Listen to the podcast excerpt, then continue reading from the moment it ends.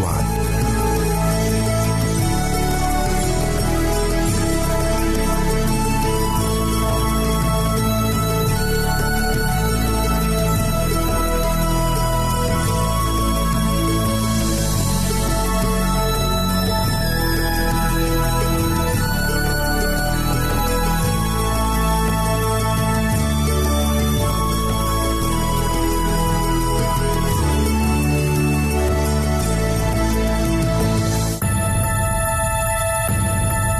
يمكنك استماع وتحميل برامجنا من موقعنا على الإنترنت www.awr.org.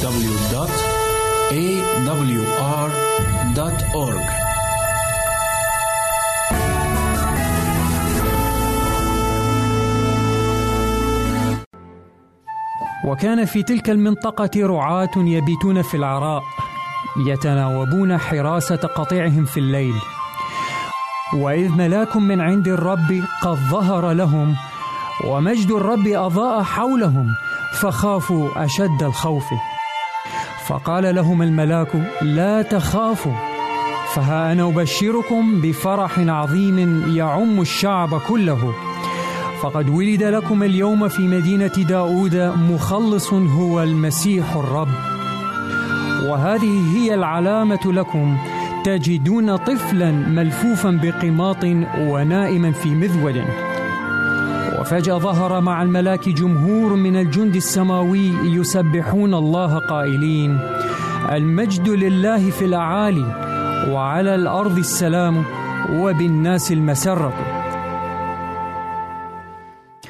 ولما انصرف الملائكة عن الرعاة إلى السماء قال بعضهم لبعض: لنذهب إذن إلى بيت لحم وننظر هذا الأمر الذي حدث وقد أعلمنا به الرب. وجاءوا مسرعين فوجدوا مريم ويوسف والطفل نائما في المذود. فلما رأوا ذلك أخذوا يخبرون بما قيل لهم بخصوص هذا الطفل، وجميع الذين سمعوا بذلك دهشوا مما قاله لهم الرعاة. وأما مريم فكانت تحفظ هذه الأمور جميعا وتتأملها في قلبها. ثم رجع الرعاة يمجدون الله ويسبحونه على كل ما سمعوه ورأوه كما قيل لهم.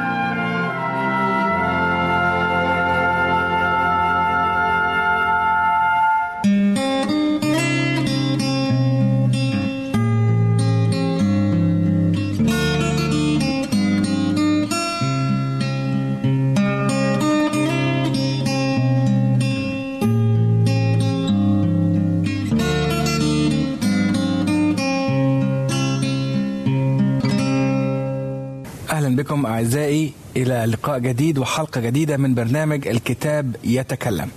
في هذا اللقاء سنكمل حديثنا عن مجيء السيد المسيح، وموضوع بعنوان الغاية من مجيء السيد المسيح.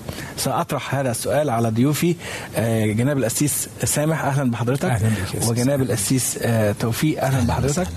جناب القسيس سامح، العنوان هو السؤال: لأية غاية يأتي السيد المسيح؟ خطة الخلاص وضعها المسيح منذ البداية، منذ سقوط أبوينا الأولين، وضع خطة خلاص لاستعادة الإنسان مرة أخرى إلى الحياة اللي فقدها.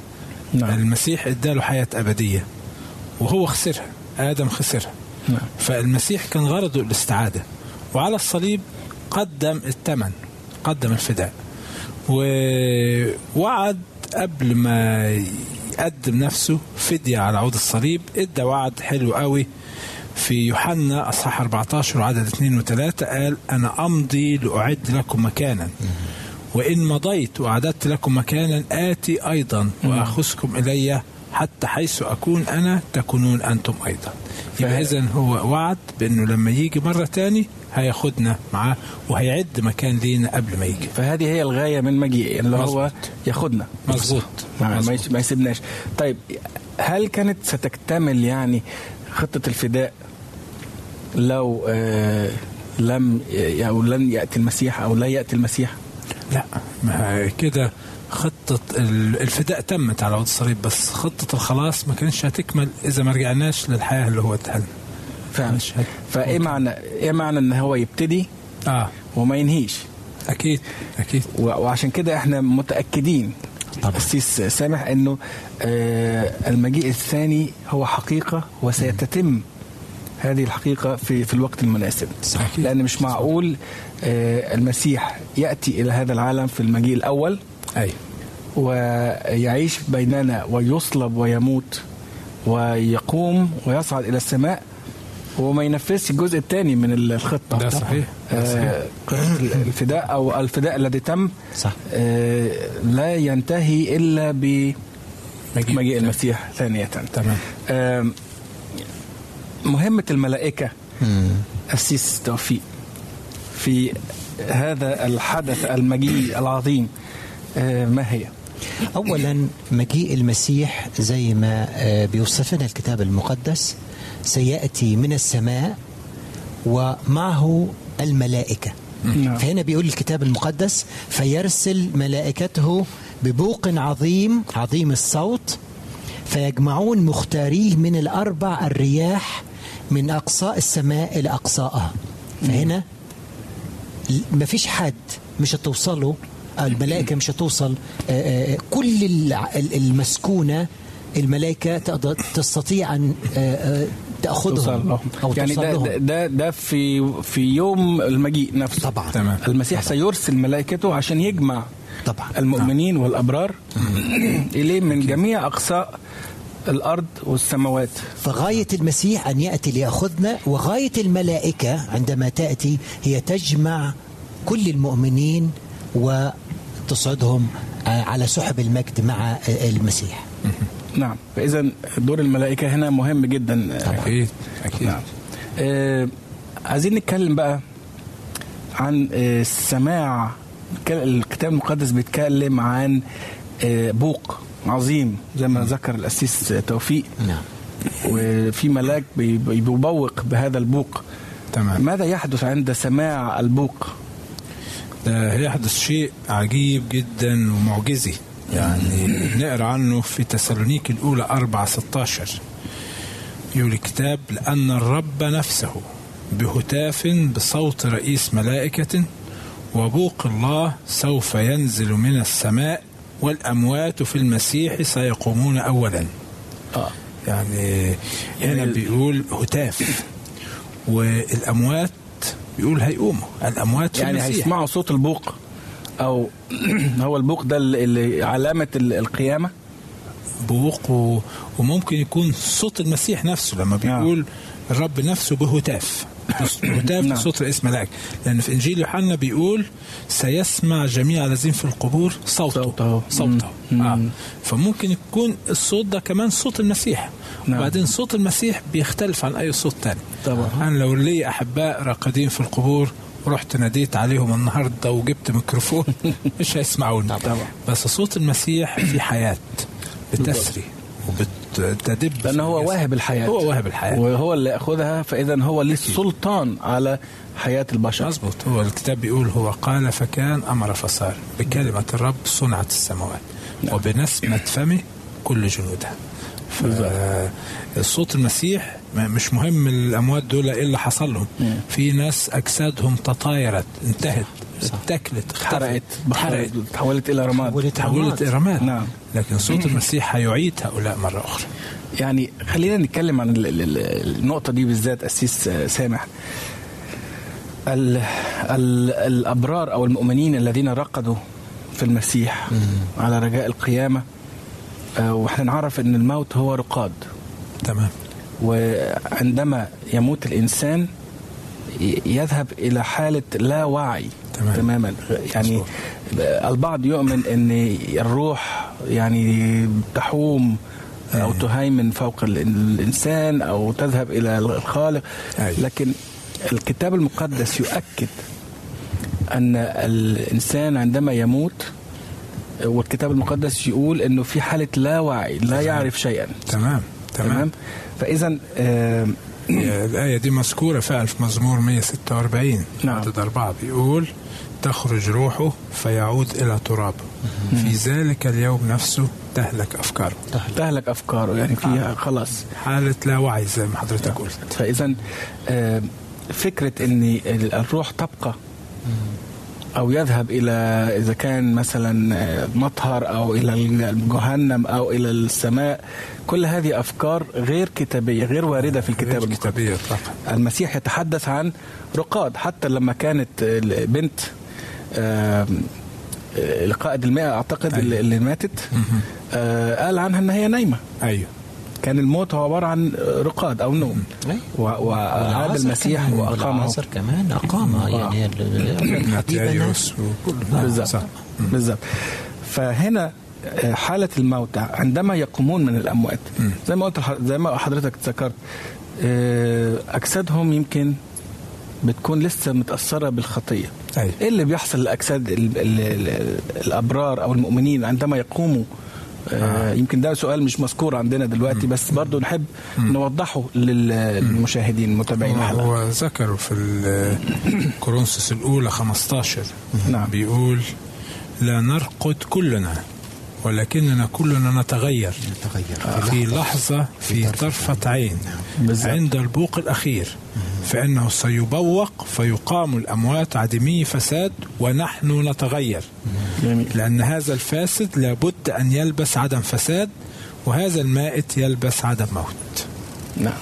يعني أجساد لن ترى فساد، لن تتحلل، لن ده بعد القيامة بقى. بعد القيامة خلاص بالظبط، ربنا هيدي طبيعة جديدة، أجساد غير قابلة للفساد، غير قابلة للشيخوخة، كل ده لأن هنعيش الأبدية طبعا مع المسيح. فإذا مش هنكبر ولا نعجز ولا نموت خلاص. لا طبعا، لأنه طبعا في آيات كتيرة في الكتاب المقدس بتقول كيف إن احنا هنتغير. طبعا معروف إنه الإنسان لما بيموت ويدفن بيتحلل بالظبط. فهنا كيف يرجع تاني ويصير إنسان بنفس الجسد وبنفس الروح وبنفس الاسم؟ هذا هي المعجزة اللي هتحصل عند مجيء المسيح.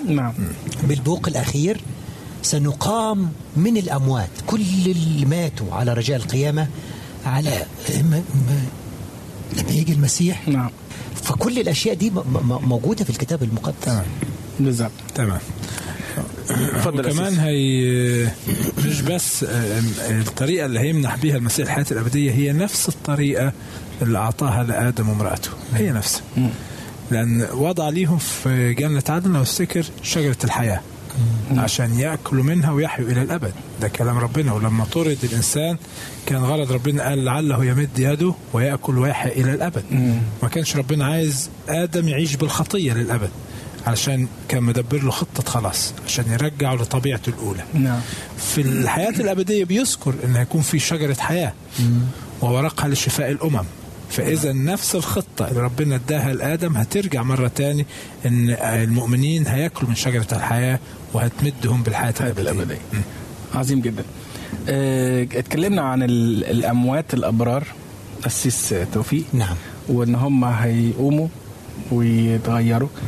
ماذا يحدث بالأحياء الأبرار عند مجيء؟ هيكون في طبعا أناس طبعا على قيد الحياة أكيد. عند مجيء المسيح أكيد. ماذا يحدث لهؤلاء؟ في الحلقة السابقة والحلقات السابقة قلنا أنه عند مجيء المسيح، والغاية من مجيء المسيح أنه في أحياء أبرار وأحياء أشرار، وأموات أبرار وأموات أشرار.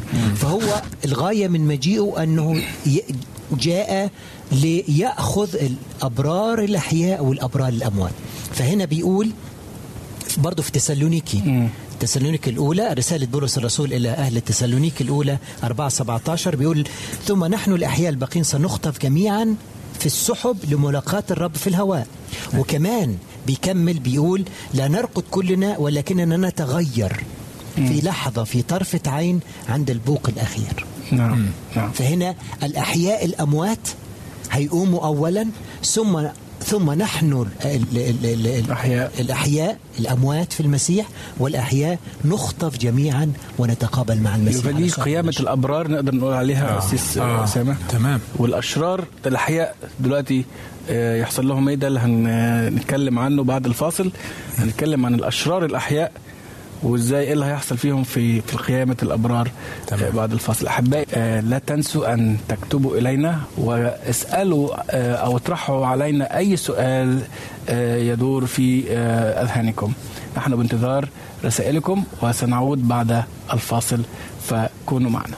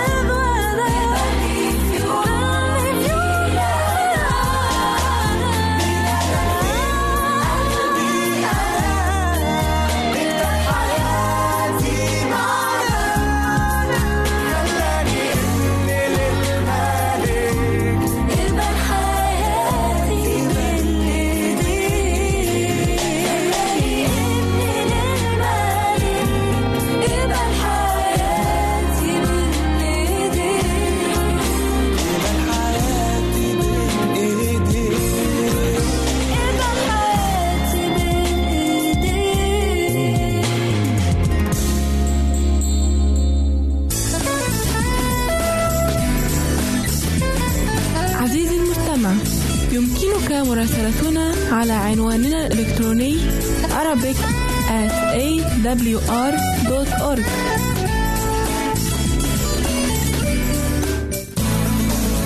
يمكنك مشاهدة هذا البرنامج على قناة الوعد أو على الويب سايت www.al-waad.tv www.al-waad.tv.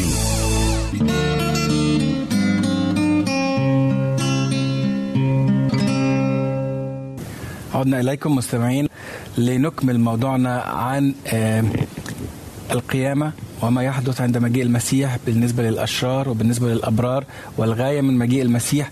وكنا تحدثنا قبل الفاصل الأسيس سامح عن الأبرار الأحياء والأبرار الأموات، وقلنا أن الأبرار الأموات سيقومون عند البوق، عند سماع البوق، تمام، ليتحدوا مع الأبرار الأحياء، والجميع يخطفون إلى السحاب مع السيد المسيح ويذهبون إلى السماء. مظبوط. هيكون في فئة دلوقتي كبيرة من الأشرار الأحياء وفئة من الأشرار الأموات. نتكلم دلوقتي عن الأشرار الأحياء. أي.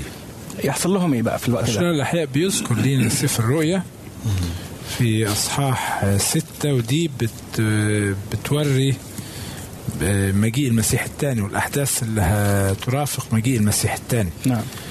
فبيذكر من عدد 12، خلينا نقرأ من عدد 12. بيقول: ونظرت لما فتح الختم السادس، وإذا زلزلة عظيمة حدثت، والشمس صارت سوداء كمسح من شعر، والقمر صار كالدم، ونجوم السماء سقطت إلى الأرض كما تطرح شجرة التين سقاطه إذ هزتها ريح عظيمة، والسماء انفلقت كدرج ملتف، وكل جبل وجزيرة تزحزحا من موضعهما، وملوك الأرض والعظماء والأغنياء والأمراء والأقوياء، وكل عبد وكل حر أخفوا أنفسهم في المغاير وفي صخور الجبال، وهم يقولون للجبال والصخور: أسقط علينا، واخفينا عن وجه الجالس على العرش وعن غضب الخروف، لأنه قد جاء يوم غضبه العظيم، ومن يستطيع الوقوف.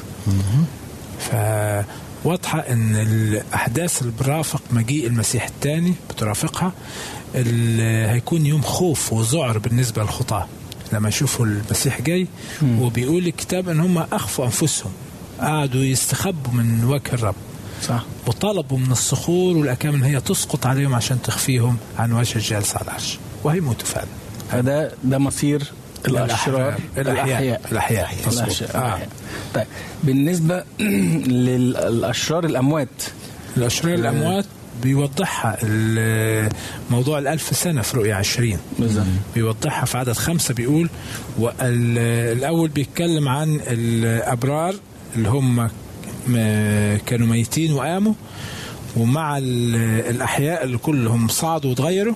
بيقول: فعاشوا وملكوا مع المسيح 1000 سنة، وأما بقية الأموات فلم تعش حتى تتم 1000 سنة. بقوا في القبور، لم تحيا. بقوا في قبورهم، وجم اللي كانوا أحياء ماتوا كمان جنبيهم. خلاص، لمدة 1000 سنة كاملة. لمدة 1000 سنة. طيب، نتكلم بقى عن حالة الموتى السيس توفيق. مثلا الإنسان عندما يموت، إذا كان مؤمن أو غير مؤمن، ماذا يحدث للإنسان عندما يموت؟ أكيد إحنا بنشبه الموت زي ما قلنا بالرقاد، بالنوم. نعم. وده اللي بيقوله الكتاب المقدس وبيعلمنا. وبعض الأحيان لما نتساءل كيف إن الإنسان بيموت، هو الإنسان عبارة عن تكوين الروح، النفس، لأن في تكوين لما خلق الله الإنسان الأول جبل ترابا من الأرض، وبيقول الكتاب شكل هذا التراب طين وشكله، وبعدين فنفخ في أنفه نسمة حياة. يبقى هنا نسمة الحياة اللي أعطت للتراب حياة، فصار الإنسان نفسا حية. فهنا تكوينه إيه؟ تكوينه تراب زائد نفس أو نفس، يعني نفخة أو نفس نسمة من عند الله، فصار الإنسان نفسا حية. لو شلنا النفس ده أو النفخة دي، إيه اللي هيحصل؟ هيصير ميت، هيصير تراب. فعشان كده لما الإنسان بيموت، وأنا كان عندي اختبار، شفت بعض الأشخاص اللي هم بيموتوا حقيقي. لا شفت النفخة أو النفس أو الروح دي بتطلع زي حمامة ولا بتطلع كذا حاجات، كل الحاجات دي خرافات احنا ما نؤمنش بيها.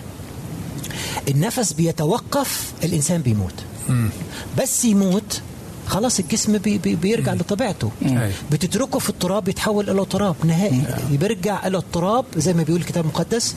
لكن في ناس بتؤمن إن النفس أو الروح بقى يعني تبقى. الآية اللي قراها الأسيس توفيق واضحة جدا جدا وبتريح، وفي آيات كتير بتتكلم عن موضوع الروح. بس خلينا نرجع للآية تاني اللي هي في تكوين 2، بيقول تكوين 2:7 وجبل الرب الإله آدم ترابا من الأرض. هو بيقول كيف اتصنع آدم. نعم. جبل الرب الإله آدم، كيف اتكون آدم؟ ترابا من الأرض. التراب ما اسموش آدم، تراب. ونفخ في أنفه نسمة حياة. نسمة الحياة ما اسمهاش آدم، لا التراب آدم ولا نسمة الحياة آدم، فصار آدم نفسا حية. يبقى الاثنين لما اندمجوا مع بعض صار آدم، صار إنسان. إذن النسمة وحدها مش آدم، التراب لوحده مش آدم. لما دخلوا الاثنين مع بعض واندمجوا مع بعض بالطريقة الإلهية اللي هو عملها بها ربنا، ده عمل ربنا مش عملنا احنا، دمج الاثنين مع بعض كون الإنسان الحي، الكائن الحي اللي اسمه الإنسان أو آدم. طيب وضع الإنسان الذهني أو بعد الموت أو حالة الإنسان بعد الموت تكون عبارة عن إيه؟ في آيات كتيرة واضحة. احنا قلنا الآية اللي هي في مزمور 146 تخرج روحه فيعود إلى ترابه في ذلك اليوم نفسه تهلك أفكاره. وفي آية تاني، لأن في ناس بيقولوا إن الأبرار بيطلعوا فوق في السماء، ماتوا طلعوا في السماء. طيب في السماء الكتاب بيقول إن الله تسبيحه قائم إلى الأبد، تسبيحه الملائكة بتسبحه. طب الإنسان ده اللي هو عايش في السماء البار ده مش هيشترك معهم في التسبيح؟ لو عايش فوق هيشترك أكيد يعني في التسبيح، مش هيقعد ساكت. لكن الكتاب واضح في مزمور 115 وعدد 17 يقول ليس الأموات يسبحون الرب ولا من ينحدر إلى أرض السكوت. أرض السكوت، الهدوء، الأرض الهادية، أرض الموتى الراقدين بتدفن. في آيات تاني لو رجعنا يعني السؤال قبل ما تطلع الآية التانية، السؤال هو أساس ما الغاية؟ احنا بنتكلم عن غاية المجيء. ما الغاية من مجيء المسيح مرة تانية والأبرار هناك يعني. والكتاب واضح إن هو هيقيم الأبرار. مظبوط. ما الغاية من مجيء؟ لو كانوا الأبرار موجودين في السماء هينزلهم تاني ويطلعهم يعني يموتهم ويقومهم تاني. مش معقول يعني. الغاية من مجيء المسيح هو أن القيامة، لأنه أنا هو القيامة والحياة. القيامة والحياة، وده وعد. فإذا كان هيجي عشان يقيم الأموات، فلو هم موجودين في السماء لغاية دلوقتي هو مش لازم يجي، يبعت الملائكة ياخدوا الأبرار الباقيين الأحياء وبعدين الأشرار وخلاص. لكن الكتاب واضح أنه هو هيقيم الأبرار. الأموات في المسيح يقومون أولا. الأموات في المسيح، فإذا الأموات في المسيح هم موجودين في القبور وليس في السماء. وبعدين في مزمور 6 بيقول لأنه ليس في الموت ذكرك، في الهاوية من يحمده. والهاوية هنا عن القبر الهاوية. وثانيا إنجيل يوحنا 14:1-3 بيقول أنا ذاهب لأعد لكم مكانا، وإن أعددت المكان آتي أيضا لأخذكم. فلو هم موجودين هناك بيقول لك مش لازم آجي، أنا موجودين أحطهم في المنازل الكثيرة.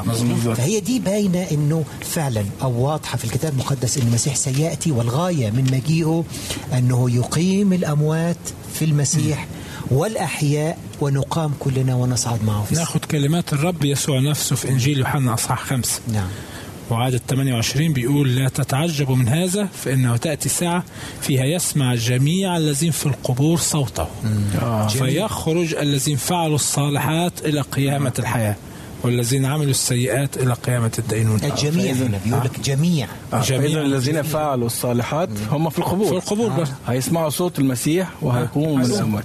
فإذا الإنسان اللي بيقول لما قريب واحد مثلا مات مؤمن بيقول دلوقتي هو مع المسيح. أو هو يعني دي لو أنا ما أحبش أحباء المشاهدين حد يزعل مني بس هنقولها من الكتاب. نعم.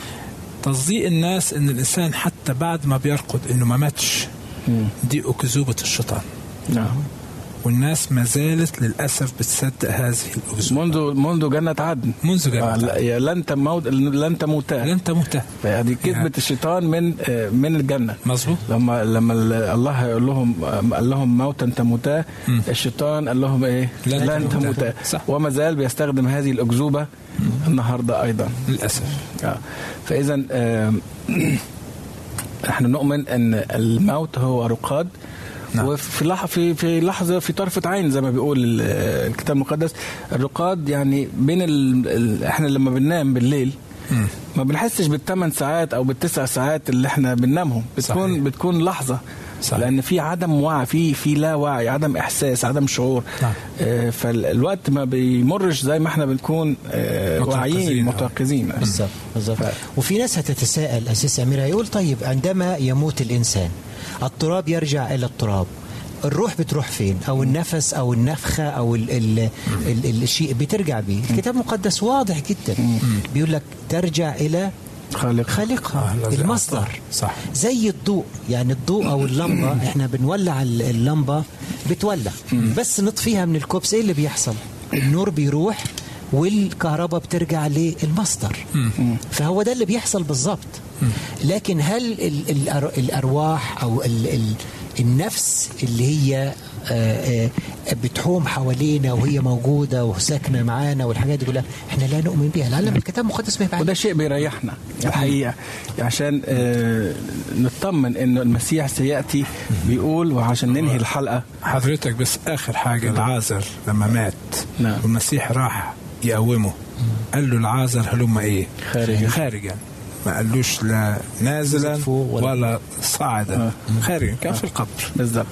المسيح بيقول وها أنا آتي سريعا وأجرتي معي لأجازي كل واحد كما يكون عمله. ليتنا نكون من هؤلاء الناس الذين يعملون الصلاح حتى عندما يأتي المسيح نكون مستعدين لمجيئه. انتهت حلقتنا. ننتظر منكم رسائل ولكم مني خالص تحيات وإلى أن نلتقي مجددا الرب معكم ويرعاكم.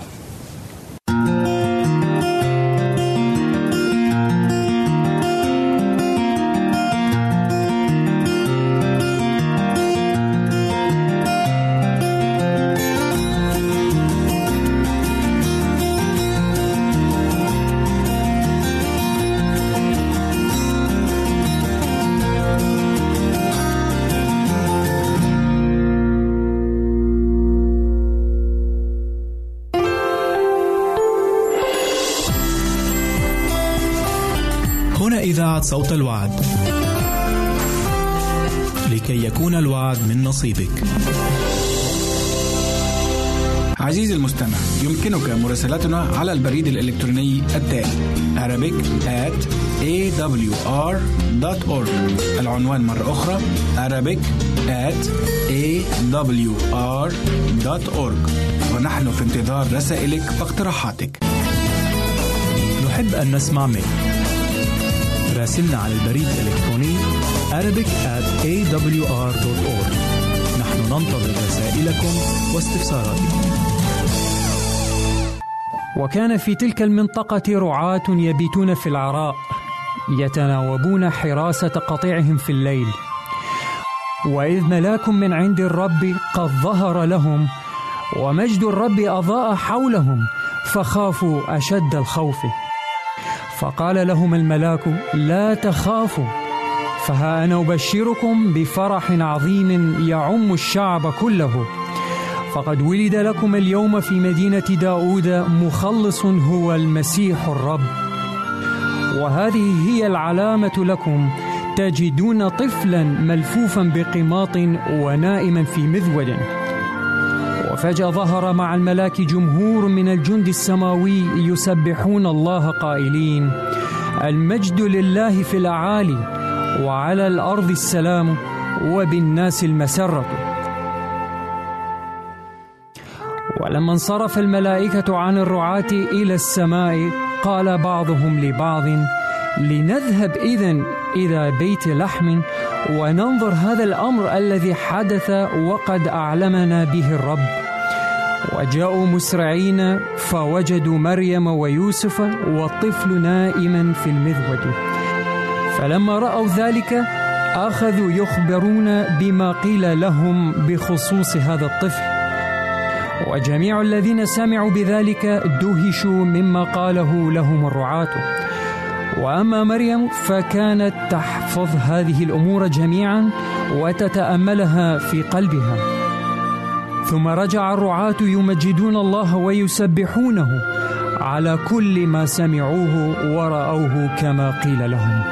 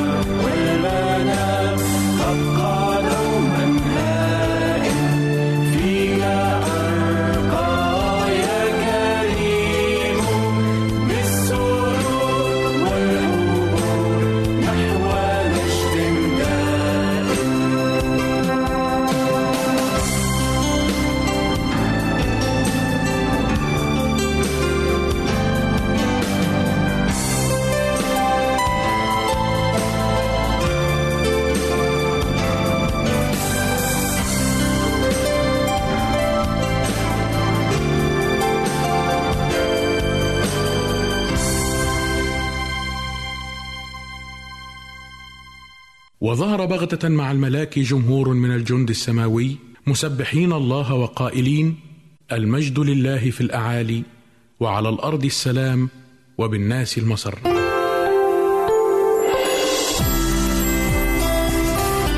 هنا إذاعة صوت الوعد لكي يكون الوعد من نصيبك. عزيزي المستمع، يمكنك مراسلتنا على البريد الإلكتروني التالي arabic@awr.org. العنوان مرة أخرى arabic@awr.org. ونحن في انتظار رسائلك واقتراحاتك. نحب أن نسمع منك. راسلنا على البريد الإلكتروني arabic@awr.org. نحن ننتظر رسائلكم واستفساراتكم. نلتقي بكم أعزائنا المستمعين اليوم لنقدم لكم حلقة جديدة من البرنامج الشيق هل تعلم، والذي يتضمن مجموعة من المعلومات التي نرجو أن تنال رضاكم، فأهلا ومرحبا بكم معنا.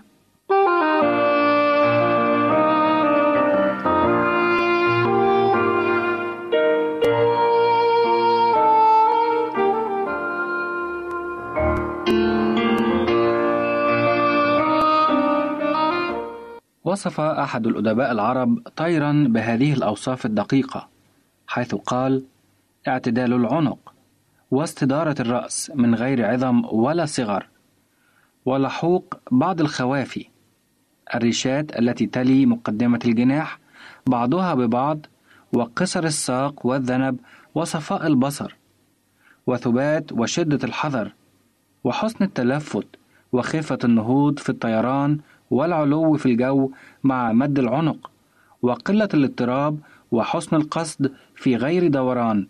فهل تعلم ما هو هذا الطير؟ إنه الحمام الزاجل الذي كان يختار بدقة، ويتم تدريبه ليحمل الرسائل مسافات بعيدة. عرفت الشعوب منذ أقدم العصور مقدرة الحمام في التعرف على طريق العودة إلى مأواه الأصلي، فقد استخدمته جيوش الفراعنة والفرس والآشوريين والفينيقيين في نقل الرسائل من مواقع القتال. أما تدريب الحمام فكان يبدأ بعد اختياره وانتقائه صغيرا، فتحمل الفراخ جائعة إلى سطح إحدى الدور في منتصف النهار، وينشر الحب على السطح حول صار فوقه علم، على أن يكون العلم واضح اللون حتى يمكن الاهتداء إليه. وفي أغلب الأحيان كان إطلاق الفراخ بعد مدة من قص ريشها، على أن تطلق مثنى بحيث تكون إحداهما أحدث قصا لريشها من صاحبتها، ثم يطلق المدرب الحمامة التي نما ريشها فلا تلبث أن تعود إلى صاحبتها، وبذلك يضمن المدرب تأليف الحمام وعودته إلى أمكنة تدريبه.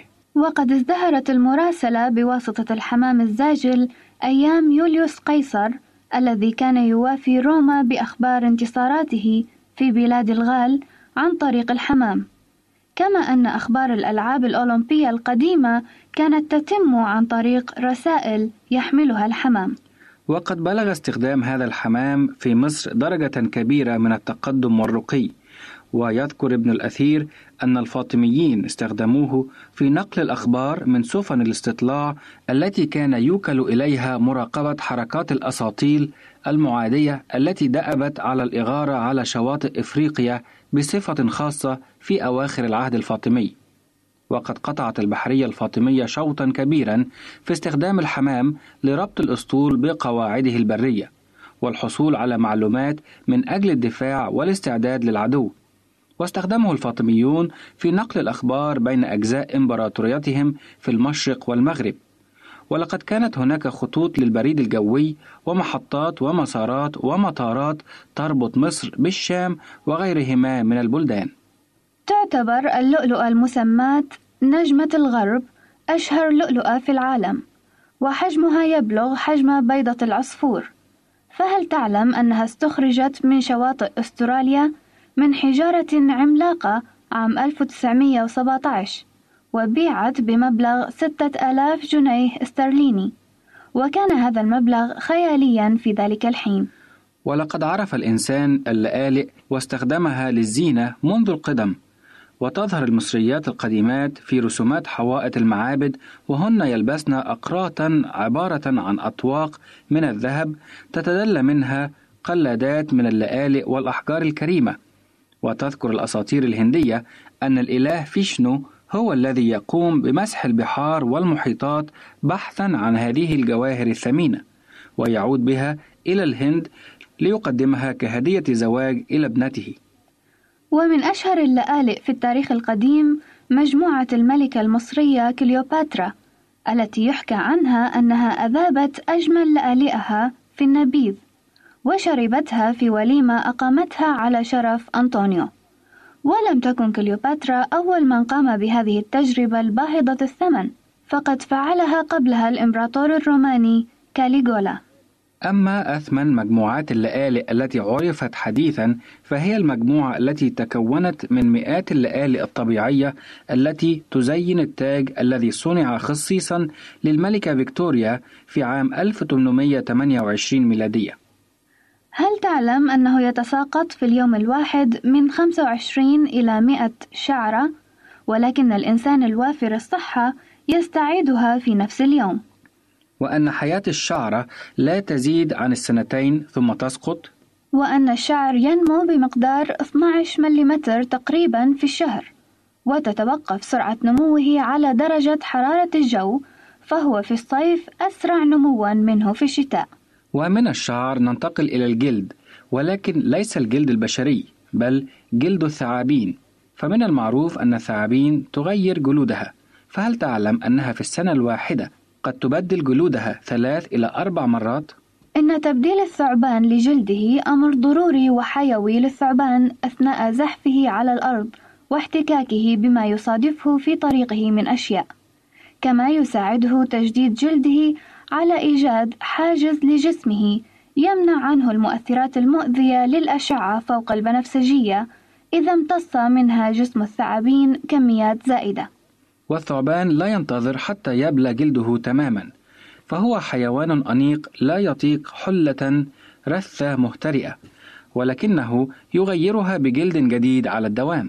ويغير الثعبان جلده في العادة 3 إلى 4 مرات في خلال السنة، وهذا يعتمد على زيادة حجمها وعلى الجروح التي تصيب جلودها، حيث تتكون طبقات عديدة من الجلد تساعد على التئام الجروح.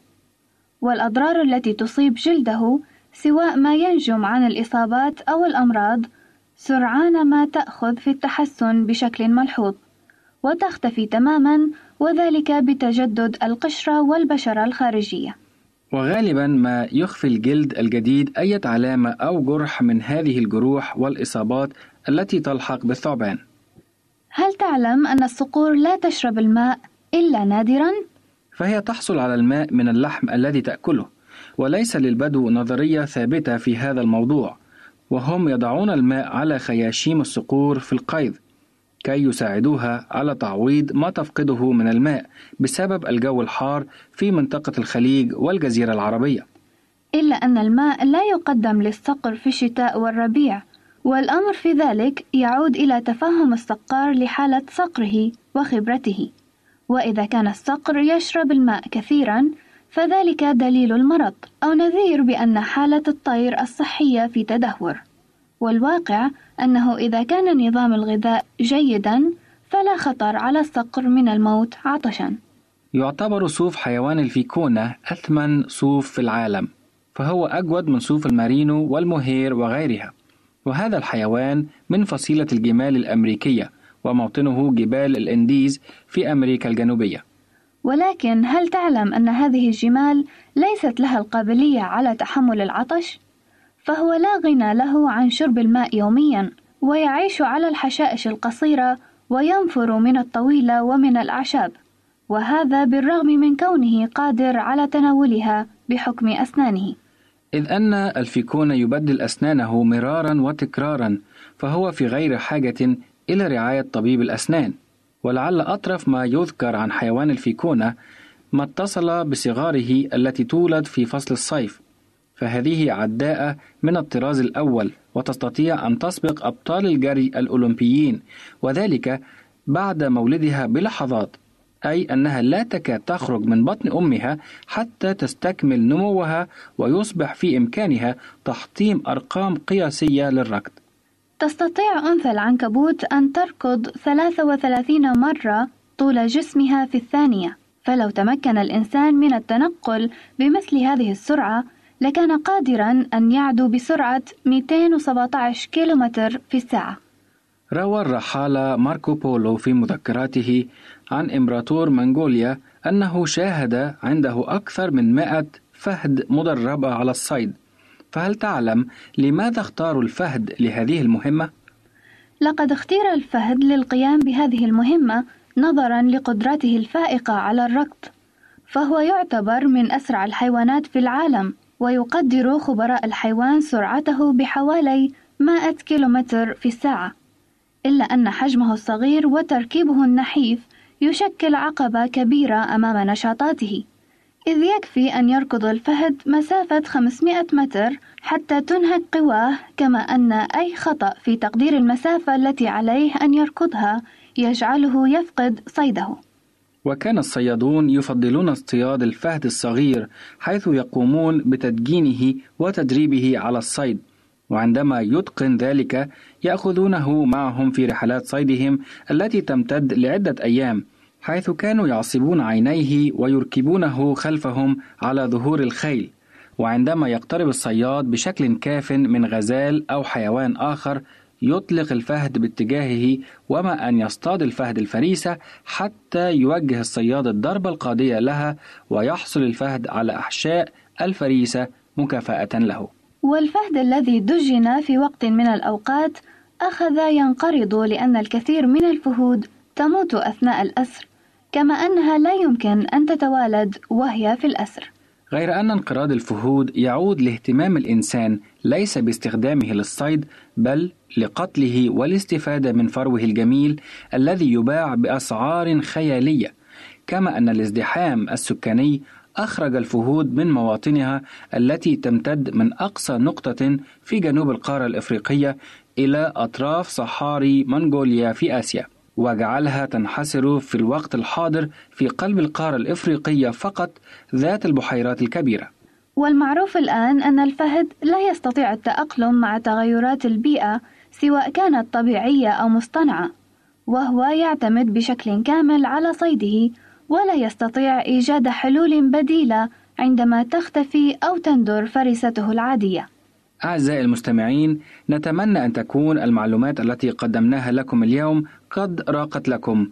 هنا سليم وسامي سعيد يهديانكم أحلى التحيات ويتمنيان لكم بركة الرب القدير، حتى نلتقي بكم في حلقة قادمة. نقول لكم إلى اللقاء.